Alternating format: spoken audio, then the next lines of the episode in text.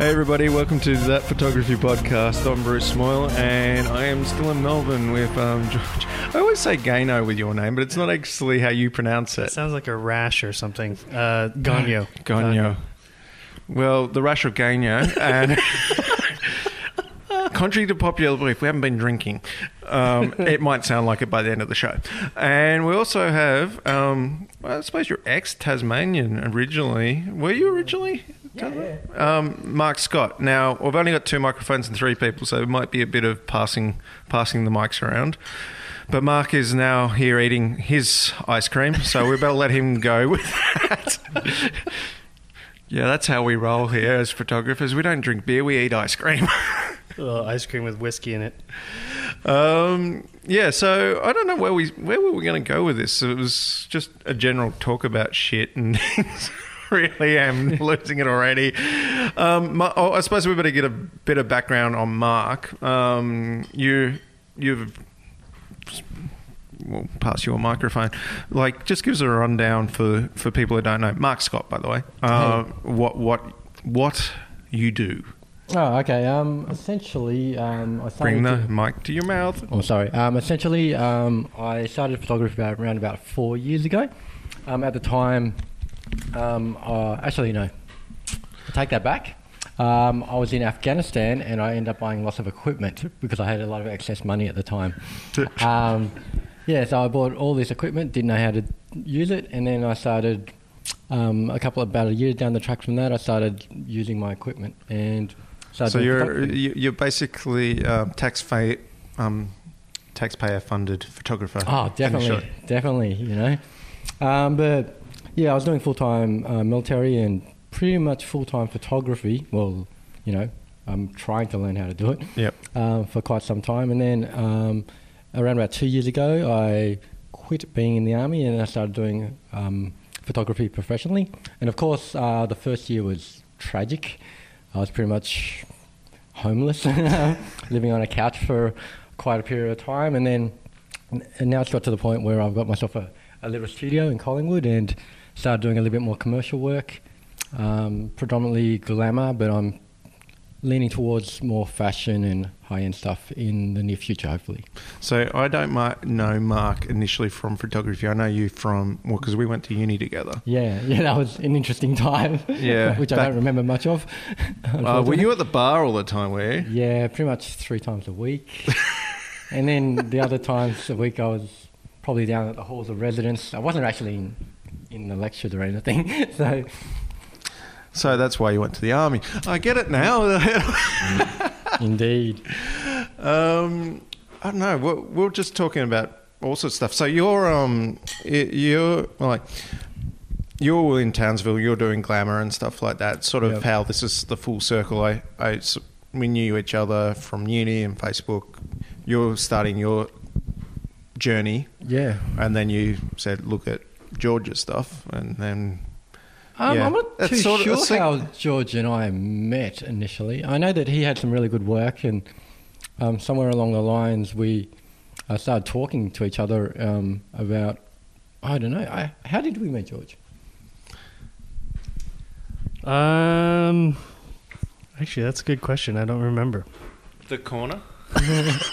Well, I that's know, right. I know when we officially met was through um, through Bruce. He, um, Bruce was staying at George's place, and I had never met physically met George before. Yeah, but we were talking before that. Yeah, for about a year, year and a half.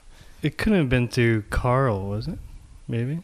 No. Anyway, We digress. as, as we will through that entire conver- this entire.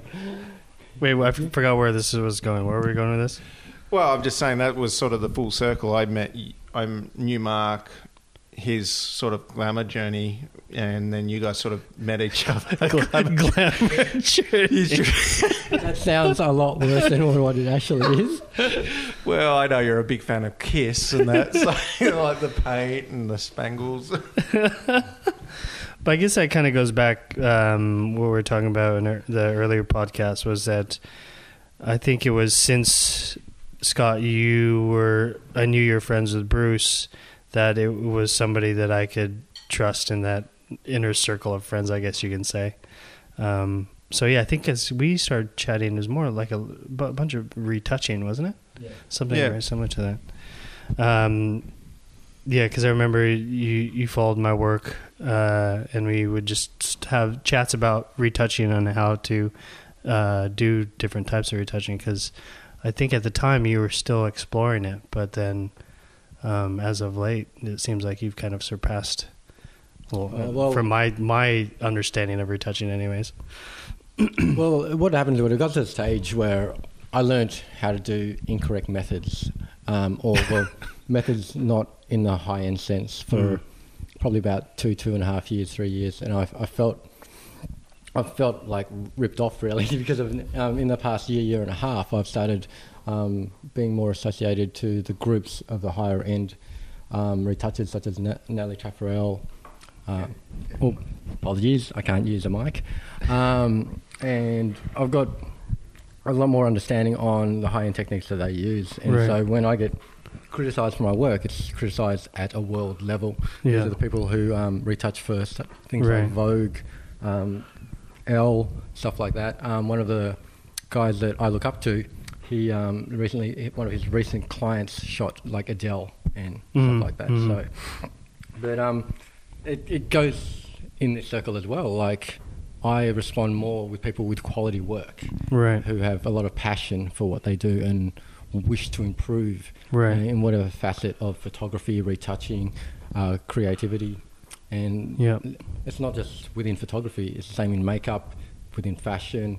And I'm a totally changed person. Like, I was in the military, you know, Right. shooting weapons, like wondering what I'm going to do at the gym and stuff, which, by the way, I still do the gym. But, um, Oh, we've seen the we've seen the images. yeah. but um, but now I'm like hanging to watch Next Top Model, and Yeah. and I want to know the latest makeup and and uh, when I see like I literally was talking to a stylist in a cafe, and she brought out a book on clothes, and I my jaw dropped, and I wouldn't have thought me doing that like two and a half three years ago. Yeah. I would ever be thinking about stuff like that. But Yeah. now I'm looking at like colors, patterns, styles, brands, um, makeup, Yeah. and they're the type of people I'm associating with, and that's all through photography. So Yeah, I think that's a common that's a common theme. It seems that um, once you get bit by the photography bug, you um, you eat, breathe, and sleep photography. At least I, I know that's how, was my case for two out of my three years, and just uh, out of the last maybe uh, six to eight months, I've kind of dialed back. But yeah, I'm the same way. When I th- would think about the hobbies I used to have, um, you know, just running and lifting weights and you know, You guys make me feel like a fat bl- bastard. blokey type stuff. um, and then you know, fast forward into photography, and I'm get excited about textiles and going to uh, Lin was it Lincraft, so I can go look at the different types of lace they have. I, I was at a workshop yesterday with Vicky Pappas, who um, who's amazing um, stylist and everything and photographer, and just talking about fabric and different weights and stuff. I'm just like, oh man, this is gonna, this is another rabbit hole. This is gonna be so bad. And my and my partner's just gonna be like, you want to go to Spotlight? Are you crazy? You hate it there. They're like, "This is a two for one glitter sale. I got to get there now. I now." gotta get there. the, glitter, the herpes of um, beauty, I've been told, because of once you do a shoot with glitter, you will find it like years down the track in all different places around the house, in your car, Ah. on clothing. You've been to my studio, haven't you? Because of the herpes or the glitter. Bit of both. Oh no. I don't know if we're going to be setting the level at a high place for this podcast, but we're getting there. well, start low, and then we'll probably just stay low.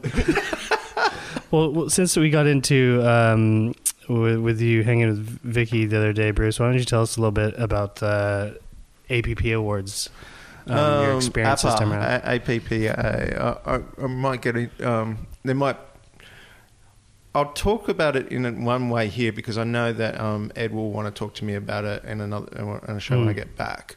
Um, it's interesting from uh, uh, Australian Professional Photography Awards is like all, all it's the, the big one for the um, Australian Institute of Professional Photography. So it's where everybody, all the people from around the country and some internationals turn up and get their work judged. And most of us walk away heartbroken. Um, I've, I'm discovering not as heartbreaking as I thought I would be, but pretty close.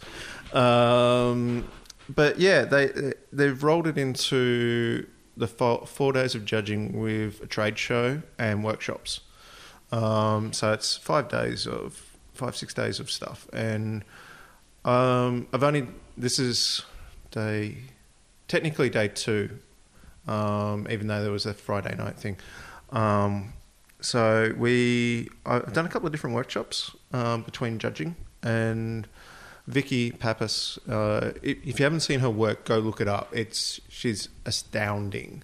Um, I don't know much about her, um, but I've learnt that she's a, she owns a salon. She's a hairdresser by trade, who um, only sort of our sort of you know four or five years ago really started shooting for herself, Hmm. um, just as a hobby and that, but styling and that, and she's just got this amazing look to her work. Um, so did an hour and a half with her just going through her thought process and spray painting things and making things up and that and um, and th- yeah, just the textiles like because I like texture um, in my work, but I generally artificially make a lot of texture. But she's making texture organically, so she's which is really Yeah. quite interesting and. If I'm not mistaken, she designs a lot of her stuff as well. most of it isn't really well it's designed but it's not um it's not couture or anything like that where it's meant to be worn outside of a photo Yeah, it's a wear- wearable art. it's wearable Yeah. art Yeah. um and so and they had a model there um burlesque dancer and, and, and performer. And yeah and just went through some basics on it. And it just sort of got me clicking like working with different style of models more be more deliberate about who I'm working with and things like that. But also like if I want to do more texture screw trying to do it in digitally because it's probably too lazy. Like well I can do it. It's fine. But if I want to um, take myself to the next level or find something new I should start looking at making my own textures either photographically to be laid in later a bit. Like I do a little bit of that but I don't do it nearly as much. Or actually start you know even if it's just for the background not even on the model you know start start Right. thinking a bit more creatively about that. Not be so lazy maybe. I don't know if it's lazy but yeah Yeah. yeah It's like the the whole idea of when when we do a shoot and we you look at the image and say, "Oh, I could fix that in Photoshop." it's kind of same premise where it's like yeah you can do it without fixing in Photoshop, or if you can do it without fixing or doing it in Photoshop, then do that.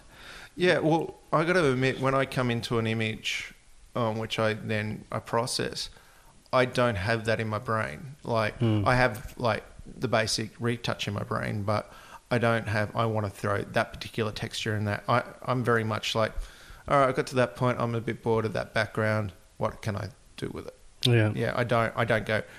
I'm taking the photo. I'm going to go. I'm going to put that thing with that thing and with that thing, and I'm going to create that. It Yeah. doesn't happen. I, it's sort of make it later.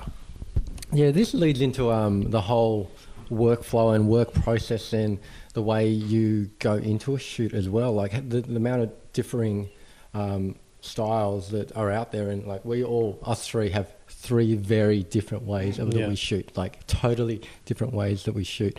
Um, some of us are more prepared, others are more unorthodox.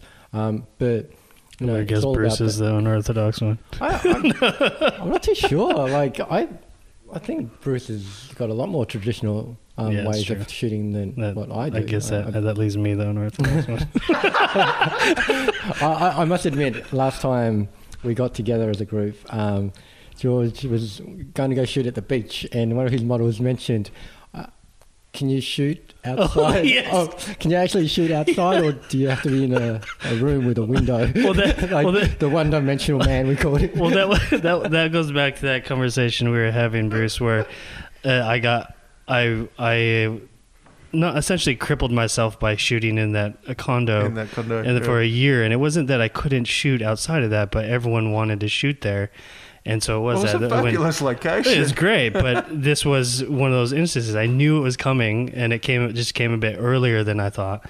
And it is this instance Ma- Mark was talking about, where this model messaged me uh, when I did TFP casting, and and she said I have this great idea with this flowy gown on a, on a sand dune or something, just outside, but it's outside, so I didn't want to propose it.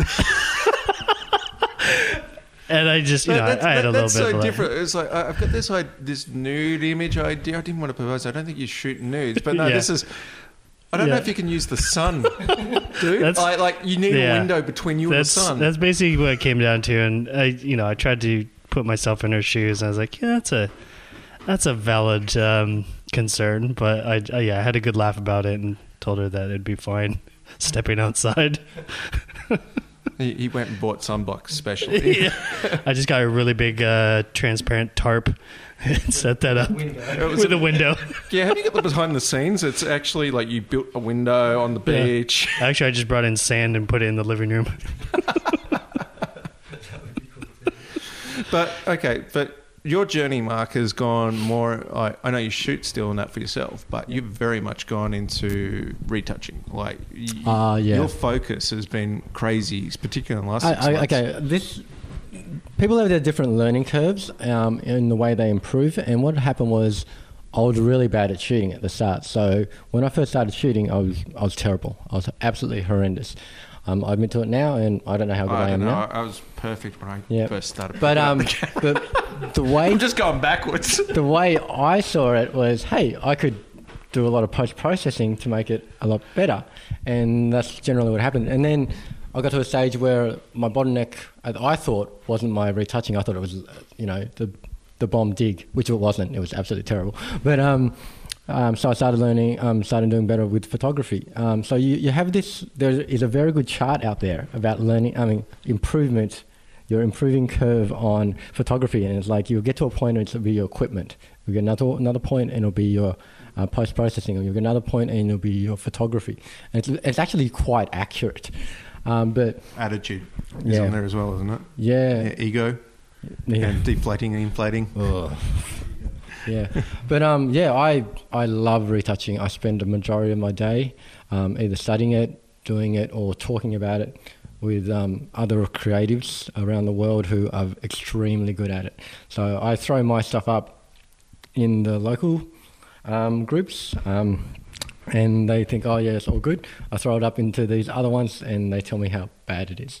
so um, it's just that thing. You've got to you've got to work um, based on the best in the world and not what your local peers do. And and I'm a very technical person. I do it while I shoot. Um, extremely technical for each genre that I shoot. Um, but when I retouch, it's um, I, I assume it's to a decent standard. But um, I I take around about hour and a half to two hours per edit, and I do it you know pixel level, tonal. I yeah, I dodge burn. I color correct. I color grade. I do all You avoid frequency separation like the plague now. yes and no. Uh, it's still it's a More useful yes. tool.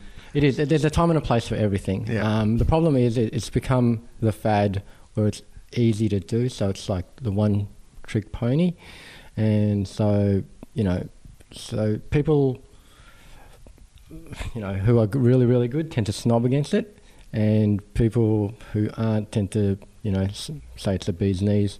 There is a time and a place. What, There- what, what there is was, a- that, George? I uh, I do frequency. There's, there's, a, there's a time and a place. I have to admit, I, I, I um, was talking to a photographer today who's very, very high end photographer, and that's his go to. Mm. Yeah. So it, it, I think it just depends on how you use it, like any tool. It is. It is. Like it can be misused, um, which causes like the whole bandpass of an image, and and it's because essentially you're filtering the image. Yep. Um, so that's what it is. There's a separation between the two frequencies: the micro, um, the micro contrast frequency, which is the texture layer, and then the colored layer. Um, if anything that you put in between is a filter between it, that which smooths the transition. Unfortunately, it um, it smooths between the tones and the colors, and so it, it gives an artificial oil painting. Is um, the, I, I I- like my oil It's- painting it's look. then- and I don't use it very much anymore. Actually, I can't remember the last time I used it, but I do Mm. like oil painting looks. I, I would equate it not not that I'm a makeup artist or anything, but I would think it's much like makeup foundation. Um, where it's gradual buildup. Um, just like dodging and burning, you don't set everything to 100% and then just dodge and burn the crap out of everything. Makeup. This, For- is, this for- is an interesting topic for you guys. Yeah. For makeup artists, um, I'm very particular. I like makeup artists who have the higher grade makeup, which Mm. they apply less of it, but it's a lot heavier, so that keeps a lot Right. of the texture within the skin.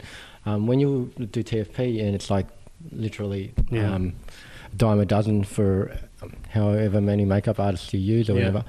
They um, some will just put lots, cake it on. It'll be low quality and it'll just sit on top of the skin, and you will lose texture so whatsoever. that's kind of like an alien skin filter. Pretty much, which Well, some yeah, people so use I guess quite I- well, but some people So I guess don't. that analogy goes out the window. But, uh, Mm. but the fu- the fundamental behind it for when I use frequency separation, um, it's that I know that I'm working at uh, a low uh, opacity, um, so that when I'm brushing it in, it, it is a buildup. Um, it's not one of those things. I know I know what the final product will look like based off of the settings that I have on my It's brushes. very stylistic. I believe it's Yeah. a very stylistic Yeah. way And- of using something. Right, and it's not something, Yeah. and it's, it's quite relative because with what I do, a lot of the shoots I do, um, they're not a that's not beauty work, and b it's not micro work, and see it's not any type Yeah. of really close up work. That's The close up when I do close up work, um, more than likely I'll be doing most of it's in dodging and burning. exactly like uh, like eighty percent of glamour Yeah. um, work is um, they use band pass. They use um, Yeah, um, they use frequency separation in that way. yeah, Um, you know, it it doesn't have to be at that high level hand level. So you're right. There is a time and place for everything. Yeah. Um, and um, it shouldn't really be used in beauty work at all. Yeah. Um, but it is quite common to be used in fashion, not at a high Yeah. level fashion, but Yeah. just for fashion in, yeah, in general. Yeah. Um, Again, you're not getting that that kind of um, that detail with the pores and everything when you're looking at a lot of fashion stuff. Exactly, like it's from a distance Right. and whatnot. But that's um, that's why I shoot on. Pur- that's why I'm, I'm and it's- shooting on it's not- purpose at a three quarter length, so that so that I don't have to do a lot so of all dodging your and burning body stuff. pictures. yeah, exactly. From a distance in the corner And with a lot of negative you space. Like the way all three of us shoot is totally different. I crop in. I, I'm a really tight shot. Um, Right. George, um, you've got that whole window thing. I try to blow out all the imperfections with Yeah. backlighting. yeah, that works though. Yeah. Um, and actually, you've got probably the most. Um, Bruce has probably got the most um, variation in his work out of all Oh, of us. 100 percent. Yeah, like Yeah. a lot of us, a lot of people will look at my work and they'll go like, "That's Mark's," and Yeah. then they'll look at George and they go, "That's George." Yeah. They look at mine and just go, "What's that?"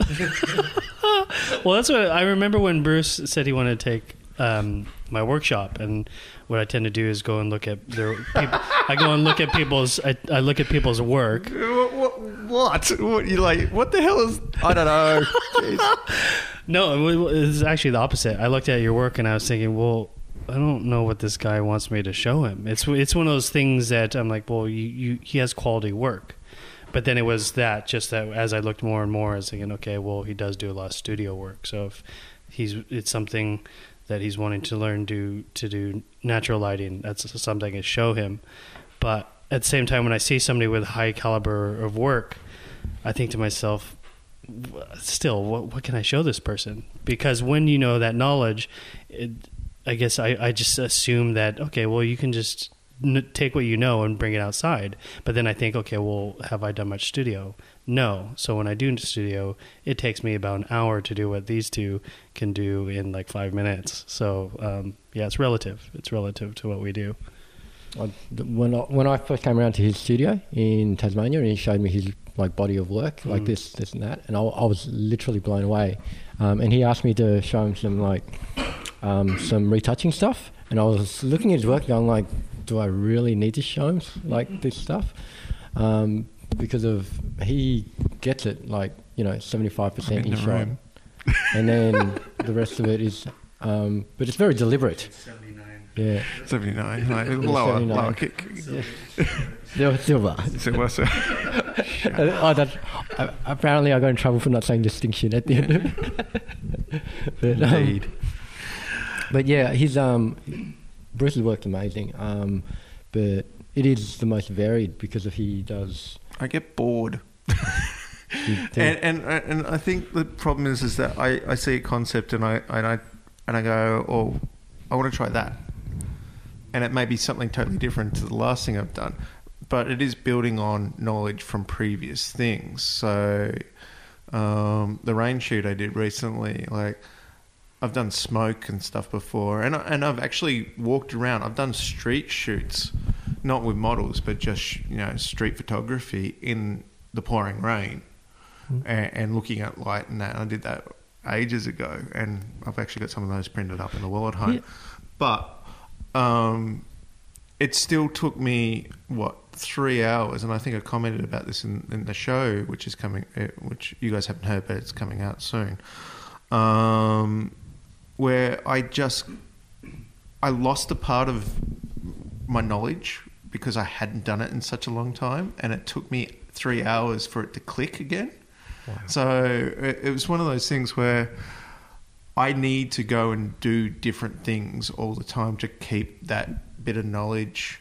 It's not disappeared, but I need to be able to access it it's again. the practical application of that Yeah, knowledge. exactly. It, it does get lost. It's like anything, um, like soccer players, um, AFL players, musicians. If you don't practice your trade of what you do, even though it's it's there, you can. well, lose it might be that like so I- I'm going to be doing a really crap analogy here, but it's like if you play sport and they like say you play soccer and there's a particular tr- trick shot which you never use, but it's kind of fun, but you only use it once in the very blue moon.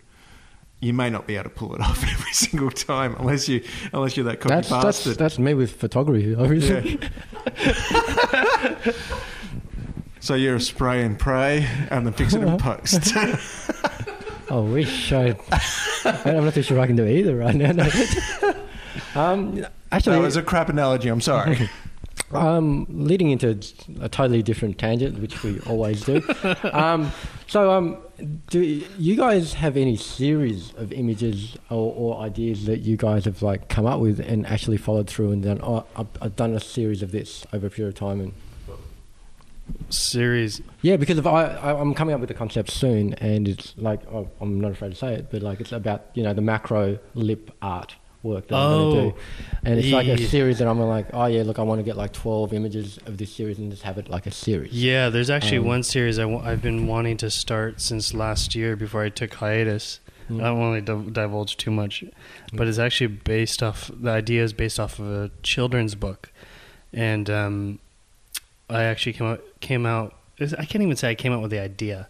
It's basically the same idea as a children's book, which I actually heard about on a podcast. I don't know why how it came up, um, but it's basically the same concept as a ch- children's book, but I'm gonna have it related to photography. Oh, okay. That's, that's all I can really say right now because I haven't started it. Yeah. But I'm actually gonna start So a whole this is, new. this is where I'm coming from. Like, yeah, in my head, there are all these series of things I wish to do, but I Oh, never seem to follow through with it. I always just go, oh, I'm going to do this, I'm Yeah. going to do that. And is it the difficulty that you have doing it is like, obviously, you come up with an idea, and like, I tend to not do things that are so elaborate and planned. yeah. I just sort of do them. So um, it's hard when I like want to do a series of things. And this is why I was going to ask you in reference to that when you were talking about Vicky and and how like have everything really well planned and for um, all these like professionals that come up with a massive series and stuff. Do you feel that is that what you're? I don't missing? know. I, me, um, initially when I, I started shooting after I met George, and that my brain was um, just I want to be able to shoot and create a story within images, like like just editorial. Like I, I want to have five or six images with a hero shot or whatever, which with fashion or whatever I'm doing, which go together. Um, and I actually kind of find it fun playing with layouts, just Yep. for myself. Like, um, but actually creating something over a period of time, like a lot of photographers do. Like, um, a good example is with the AIPP. They've been documenting all the surviving um, World War II veterans um, across the country Yeah, that's cool. before they all pass away. Yep. Uh, and I think it's close to completion. Um, and that's like that's a massive group effort. Like that's really cool. But a lot of people do personal journeys as well. And the closest I've ever come to it, and it's not even been because of a thought. It, but it, it, it could be done. Is if I go back to when I started and my roller derby photos, there's probably a story in one my actual level of competency changing, but also the teams which I was photographing for those three years. Oh yeah. Um, but I've never really thought about it that hard. Um, but it, with my own artwork, it's always been kind of that portrait thing where you want to get that one image. But my th- thinking has been over the last eight months or even even longer than that that I want to create a collection of work which goes together, but I'm not sure how to do it yet. Oh, okay. It's, it's weird the terminology used as well. You went my artwork, whereas I could never hear myself say that. I'd be going like my photography, but you said you said it without a blink. You went yeah my artwork. Um, Yeah, I think there was a fundamental change a while ago when I got signed to a, a gallery because they were like, "Oh, you, you do fine art stuff." Because the stuff I was doing, like my contortion stuff and the and the things I've been doing with, um, quite outside there. There's one which is fully contorted person into an looks like an egg and stuff like that, and it doesn't fit in photography genre at all in in a narrative sense to me, but it is. It is photography. So when I had my friends and artists around me talking about my artwork, I think I've just taken it in over the period of time, and it's just now what I call it. Which is funny because that transition is actually been fairly quick compared to me actually calling myself a photographer, which took three years. I really didn't want to be called a photographer. Uh, it's an interesting title, you know. I I don't know. I think that's one of those debates, the long-lived debates. It's just like just same thing as like film versus digital and and uh, natural light versus strobe. It's one of those things that It's it's funny in groups when I like make teams up and they say, "What would you know?" You know, they go, "You're the photographer." Now I said, "I'm the guy that clicks the button." yeah. Pretty much what I do. But sometimes, I mean, uh, yeah, I could see what uh, where the skill comes into play. But I've had teams, not even teams, sometimes just models in general, where they're so good at doing what they do that it, I really am just pushing a button because Yeah. they they actually know what light they should be um, in and how they should be standing and the range of motion that they're allowed within that given light. Yep. And so at that point, really, I am just saying, okay, well, how do you want me to frame you? or Yeah. you know, you're using my eye because you like my the eye that I have, but even then, they know how I take pictures. So how much of that is actually me, and you know, how much is them? And, then to me, some some models I've shot with, it seems like it's like 99% them and Yep. just one percent me. I um, I totally agree. I um I've got my light set up to do beauty lately, and I shot uh, recently with a a girl who um came what third or second runner up in Miss Globe, Mm. and she just came back from Thailand from like their trip and literally after I set the light up she just nailed it every single Yeah. time. She every time she knew where to pose and all that and I did nothing. But the time before Yeah. that I shot with a girl who'd only shot like twice. And so I had to give her the whole brief and how to do this how to do that how to um, do the function and then micro calibrate her during the poses and whatnot. Yeah, so there is there is a fine line when you get to the point of where, based on the talent and the the level that you're working with, Mhm. where you do a lot less of the work, Yeah. and it's actually a um, collaboration between creatives with this um, who have subject matter expertise in whatever they do. Well, we we were just talking about that the other night, I believe, because that it was going back to that whole thing where when you're working with a high high caliber model or main board model, it's at that point that's their job, so they're paid to to look after themselves physically, so their skin's Yes. going to be pretty flawless. Um, you know, minus minor breakouts, you know, normal normal breakouts. Um, they're tend to be either physically fit or you know the the size six slash eight um, model because they have to be. Like, Yeah, That's what I, clients um, pay them to do. I'm, I'm totally upfront with a lot of models Yeah. who do that. When when they are under the impression they go to, they approach you and they say, you know, we want to do a photo shoot. Um, can you do a photo shoot with me? And I, I say things like, um, I say, I say, what size are you? Uh, what are your stats? You know, Yeah. comp card issues, and a lot of them, like some of them, never shot before or whatever, they'll go, oh, you know, why do you need all that? And I say, well, you know, I've spent four years of my life nearly every single day studying what I do, and I constantly like study and train, you know, up to 12 to 16 hours a day in what I do. And so, like, I put a lot of passion and hope um, into it. Um, as a model, you have a particular role, and so for, within that role, you need to maintain a certain um, uh, Aesthetic, physique, really. aesthetic Yeah. um, look. Um, and for that, you need, you know, obviously you need to eat well. Yeah. You need to exercise. Uh, you need to take care of your um, skin, Yeah. um, your nails, your hair.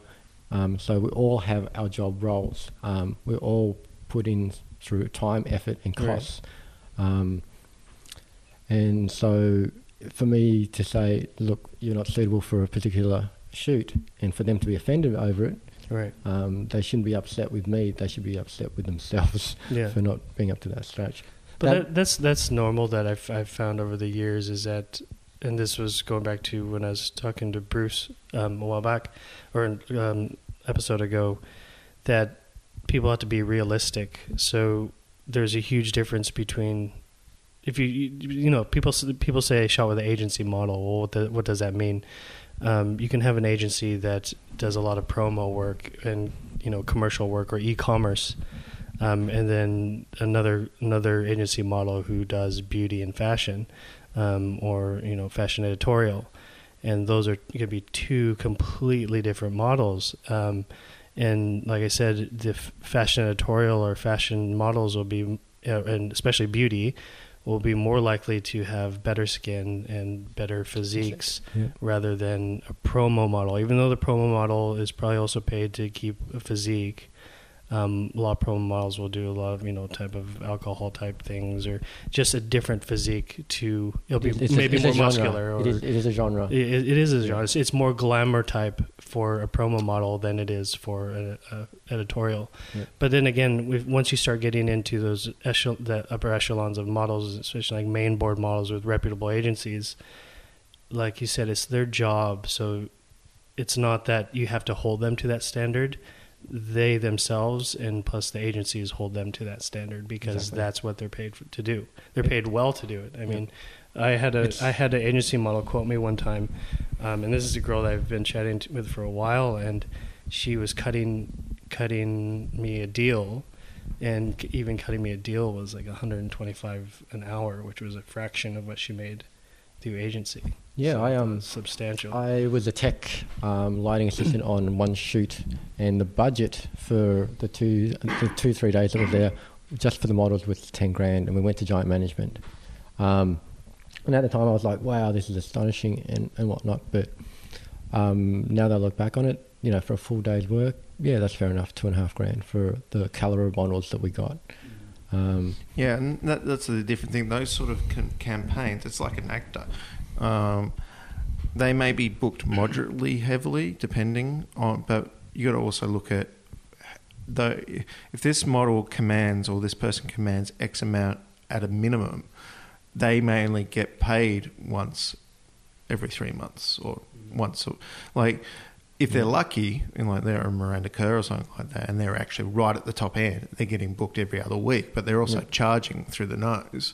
And they can do that because it's the exclusivity of them. Um, and people want that. Um, so there's that sliding scale uh, about how much work you get, what you what the sort of work it is, and then and then the cream on top is is that if you become the face of something and and and you can start commanding that basic royalty money, that insane amount of money.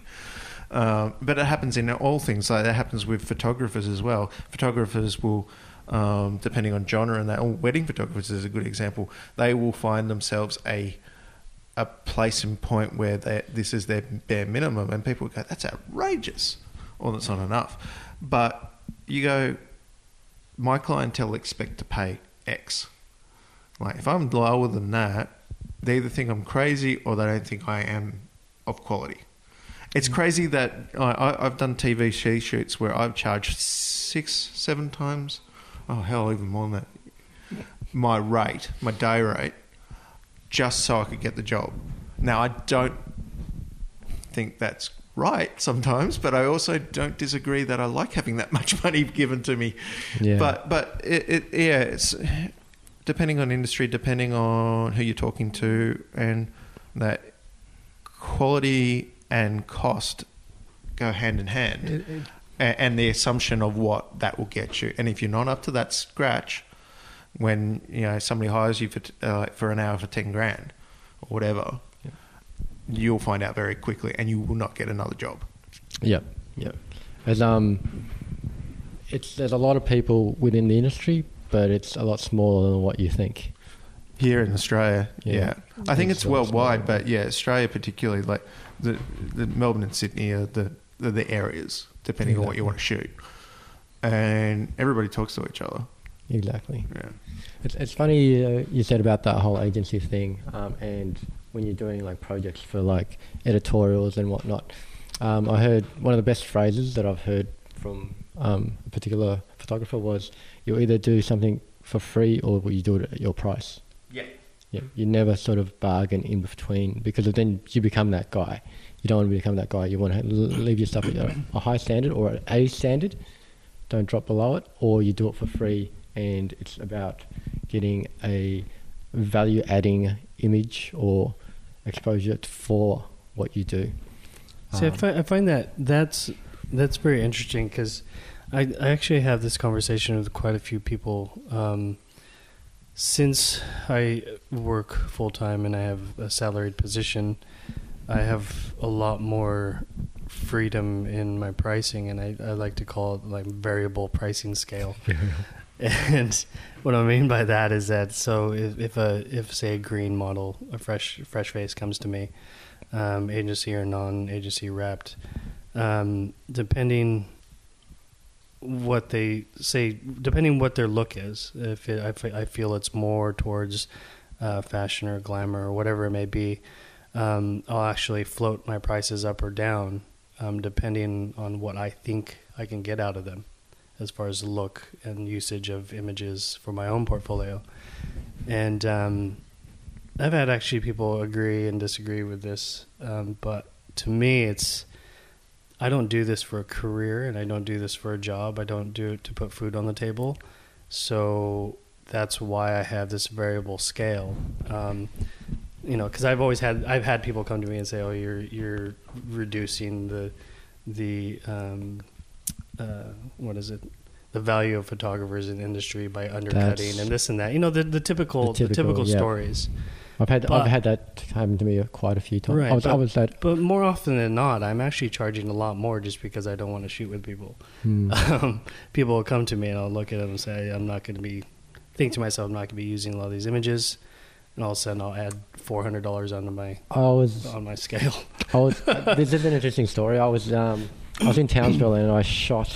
Um, I, I I shot the winners of the Miss V8 um, competition up there, and I was shooting one in particular, and she brought a boyfriend along, and uh, he was discussing my pricing with me, which I was quite open to at the time, and he he ended up saying, "Oh yeah, um, you should be charging more," and I said, "Like, well, I I feel that you know I've I've shot to a decent amount and the pricing that I'm doing is fair. And he goes like, no, it's it's ruining like the industry because your quality of work is similar to what other people charge more of.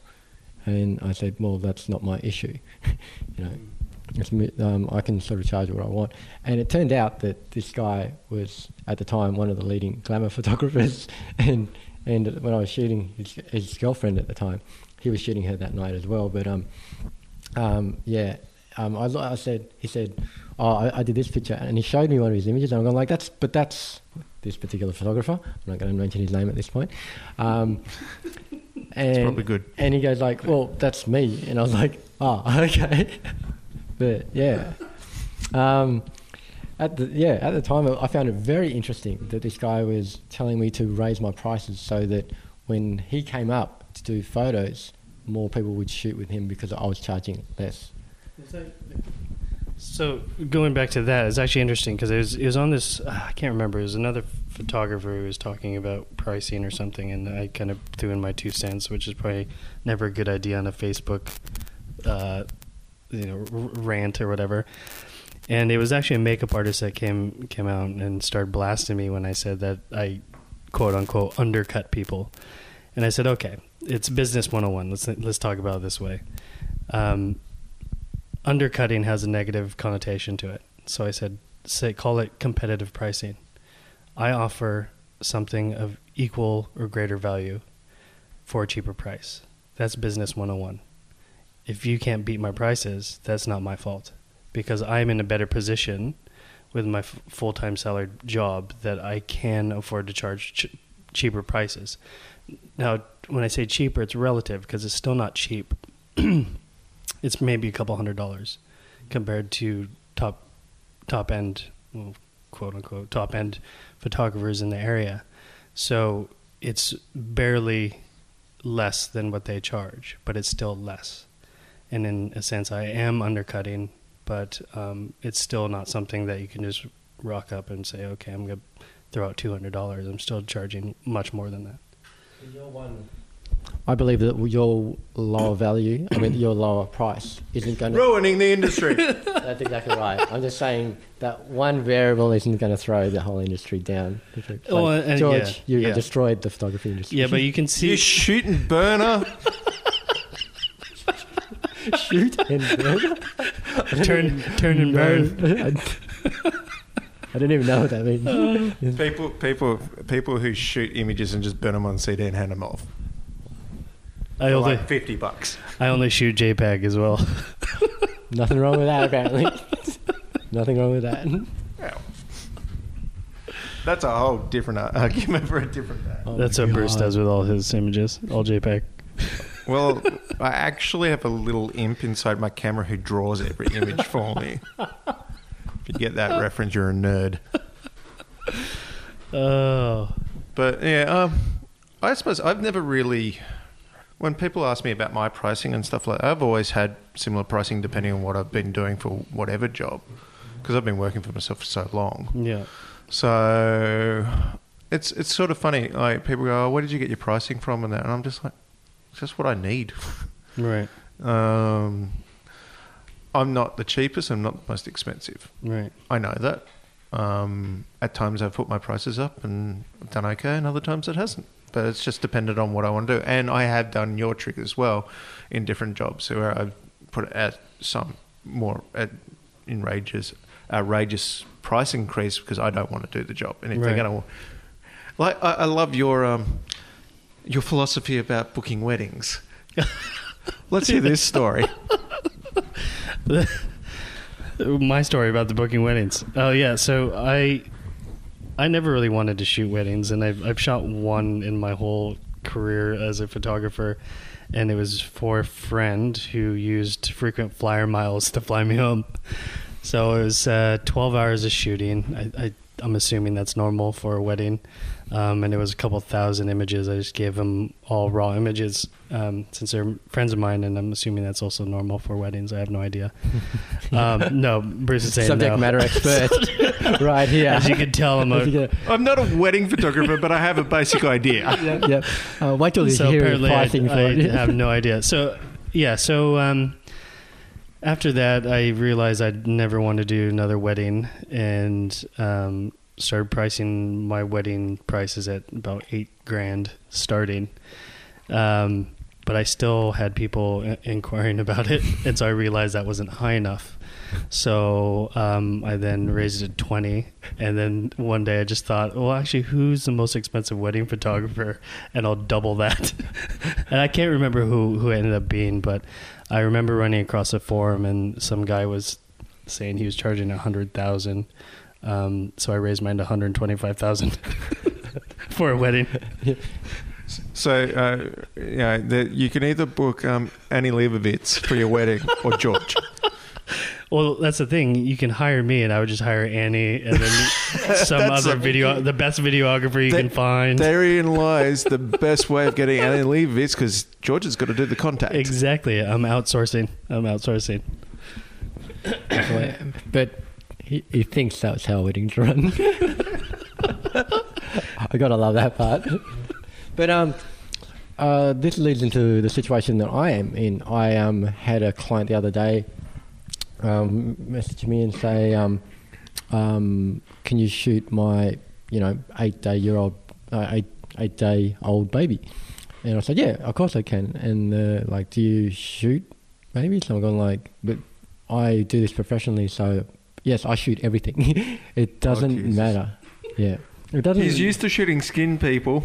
Yeah, um, but, uh, you know, um, my fundamentals are solid in general photography and retouching, um, and so I believe I can sort of shoot everything. I've got good equipment for it, but because of, you know, I am not established enough to be to reject any sort of offer. If someone wanted to me to shoot like their monkey in the middle of a street, holding CDs That's not or a whatever, nice way to talk about children. I would. I gotta find me a monkey. Yeah, I, I, I would say There- yes. There's some in I can Tassie, I can City do Park. that. Yeah, right. I can do that for 120,000. no dramas whatsoever. That's my pricing scheme against it. Mm. So, 120,000 for a baby shoot, or is it a monkey shoot, or both? The answer is yes, regardless. I'm sure. I'm sure I could do just about anything for 120k. Oh no, that's peanuts. all right, all right, we're going to leave it here because that's just crazy. So all of us are available to be booked um, for 120k or more. Uh, no, no offers less. Um, we do take Visa and Mastercard because we'll go get the facilities. American Express um, attracts a 3.25% um, booking fee. 120k. Yes, so they have to take that as well.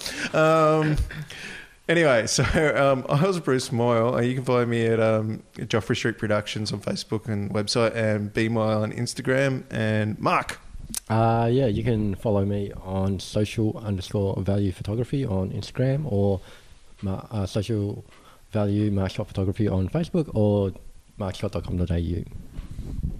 Jeez, you guys have a lot of social media. Uh, Uh, well, I- I've got more, but I, I like Mark's just like I got 26 characters here. I think I got to.